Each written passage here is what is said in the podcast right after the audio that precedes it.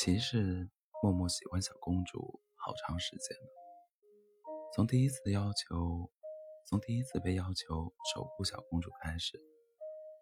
虽然小公主没有金色的头发，没有纤细的身材，而且还凶巴巴的，但是骑士就是好喜欢她。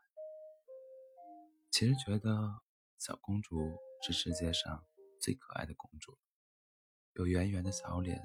肉乎乎的小肚子，还有看见甜甜圈会发光的眼睛，也太令人心动了吧！小公主总是对骑士指手画脚，一会儿让骑士去千里之外买糖果，一会儿要求他唱歌跳舞，做鬼脸逗他开心。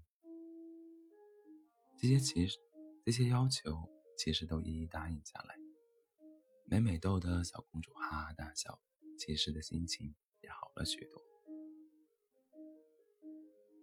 但公主最近好像喜欢上了邻国的王子，总是抱着手机傻乎乎的笑。虽然偶尔也会偷偷抹眼泪，但是还是快乐的时间比较多。其实看在眼里，心里五味杂陈，不知道该开心还是不开心。终于在公主偷偷哭的第三次，骑士忍不住了。公主，我有一句话，不知当讲不当讲。公主抽抽泣泣地说：“不，不当讲，不当讲，我也算了。”骑士顿了一下。公主，最近山里的恶龙肆虐，我要去抓捕恶龙，公主要自己保重。骑士想了想，又说：“如果公主遇到危险，大喊‘我的骑士，快回来’，我一定会以最快的速度到公主面前的。”公主还沉浸在悲伤之中，机械似的点了点头。